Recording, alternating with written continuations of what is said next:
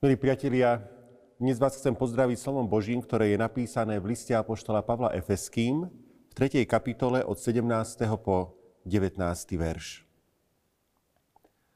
A vy, zakorenení a založení v láske, aby ste mohli so všetkými svetými vystihnúť, aká je to šírka a dĺžka, výška a hĺbka, a poznať Kristovú lásku, ktorá prevyšuje všetko poznanie, aby ste sa dali naplniť celou Božou plnosťou.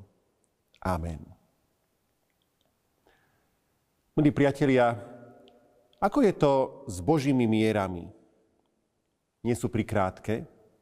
Stačia Božie vzdialenosti na to, aby som sa do nich zmestil aj ja? Alebo existuje miera, ktorú už môžem prekročiť a kde už Pán Boh nestačí? Tie slová, ktoré sme si práve prečítali, napísal apoštol Pavel, ktorý na vlastnom živote skúsil, aké sú jeho vlastné miery obmedzené a zároveň aké sú tie Božie miery obrovské. Ale zvláštnym spôsobom mi tu do tohto dnešného uvažovania pasuje ešte jedna postava, a to postava proroka Jonáša, ktorý mal podobnú skúsenosť. Apoštol Pavel píše o šírke. A ak hovoríme o Jonášovi, tak aj prorok Jonáš mal trochu predstavu o tej šírke Božieho pohľadu. On bol presvedčený, že do pohľadu Božieho sa zmestí akurát tak národ Izrael. Viac národov tam už nevojde. Izrael je vyvolený národ, ostatné sú mimo Božieho pohľadu. A preto, keď ho v jednej chvíli pán Boh posiela do pohanského Ninive, tak sa zdráha a nechce ísť. Boh však aj Pavlovi, aj Jonášovi dal poznať, že jeho predstavy o šírke sú úplne iné. Predsa pán Ježiš povedal, choďte a činte mi učeníkmi všetky národy.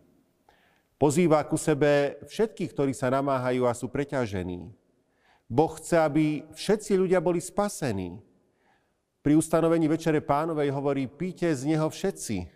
Teda nikto nie je z tohto vyňatý. Do Ježišovho pohľadu lásky vojde skutočne každý, taký je široký. Pavel píše aj o dĺžke, Jonáš mal o tých časových mierach Božích svoju predstavu. 40 dní a mesto Ninive bude vyvrátené. Teda ak sa Jonášovi podarí skryť sa niekde na tých 40 dní, tak to nebude musieť robiť, ísť do Ninive a kázať proti tomuto mestu.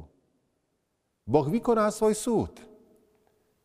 Avšak Boh ho nakoniec priviedol na správnu cestu a ukázal mu, že mu nejde o 40 dní, ale Pánu Bohu ide o väčnosť.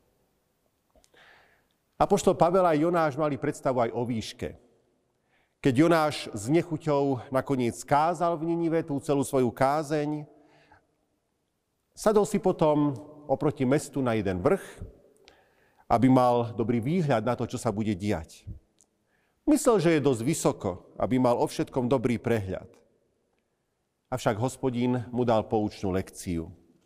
Čítame o Jonášovi, Vtedy hospodin Boh dal vyráz ricinovníku a ten vyrástol nad Jonášom, aby mal tieň nad hlavou a tak ho vytrhol z jeho nevôle.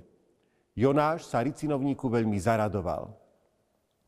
Ale na druhý deň zasvítania Boh nastrojil červa, ktorý napadol ricinovník a ten vyschol. Keď vyšlo slnko, nastrojil Boh horúci východný vietor a slnko pražilo Jonášovi na hlavu, takže omdlieval a žiadal si zomrieť, hovoriac, lepšie mi je zomrieť, ako žiť. Boh riekol Jonášovi, či si sa právom rozhneval na ricinovník? A on odvetil, právom som sa rozhneval až na smrť. Tu povedal hospodin, tebe je ľúto ricinovníka, pri ktorom si sa nenamáhal a ktorý si nepestoval, ktorý za noc vyrástol a za noc zahynul, a mne nemá byť ľúto Nínive, veľkého mesta, ktorom je viac ako 120 tisíc ľudí, ktorí nevedia rozlišovať medzi tým, čo je napravo a čo naľavo a k tomu mnoho dobytka. Pavel o tých výškach Božích tiež niečo vedel. Mal svoje obdobie, kedy by možno kto vie, čo dal za to, keby sa tak dostal do tesnej blízkosti cisára. Keby mohol zastať pred ním.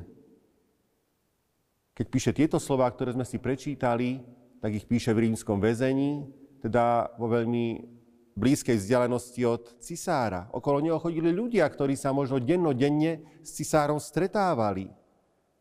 A už Pavel z tohto nie je uveličený, ani prestrašený, lebo už vie, že sú aj o mnoho väčšie výšky ako tieto.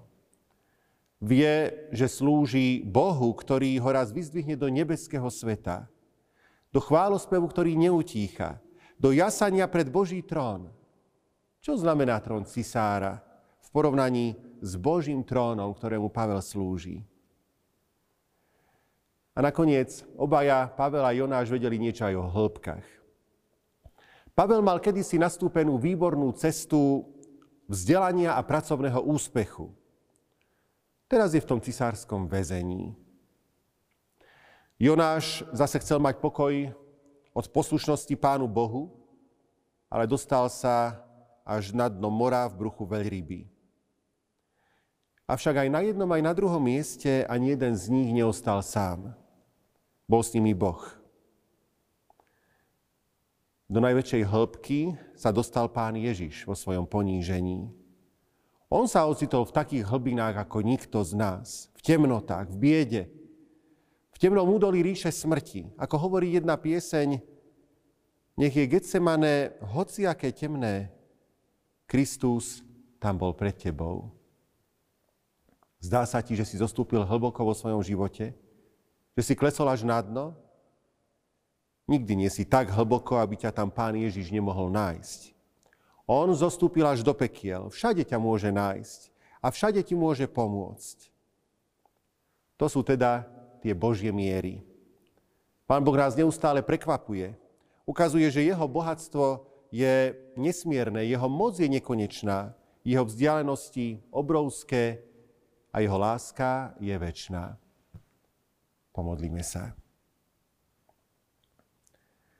Ďakujeme Ti, milý Pane Bože, že Tvoje miery sú také veľké, že sa nám až zatajuje dých. Nedokážeme si ich predstaviť. A vždy nás na novo prekvapia, ako prevyšujú všetky naše predstavy. Ďakujeme Ti, že Pán Ježiš zostúpil hlboko kvôli nám, že nás vyzdvihol tak vysoko, že nás čaká až nebo. Že si nás vyhľadal a zhromaždí si nás, hoci by sme boli aj na konci sveta. A že sa mi počíta až do väčšnosti.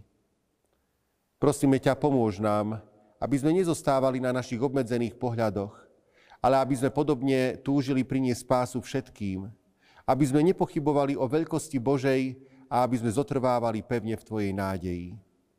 Prosíme, ochraňuj Slovensko a všetkých nás v tomto čase. Najmä nám pomáhaj, aby sme pamätali na Teba, pestovali zbožnosť a milovali blížnych. Amen.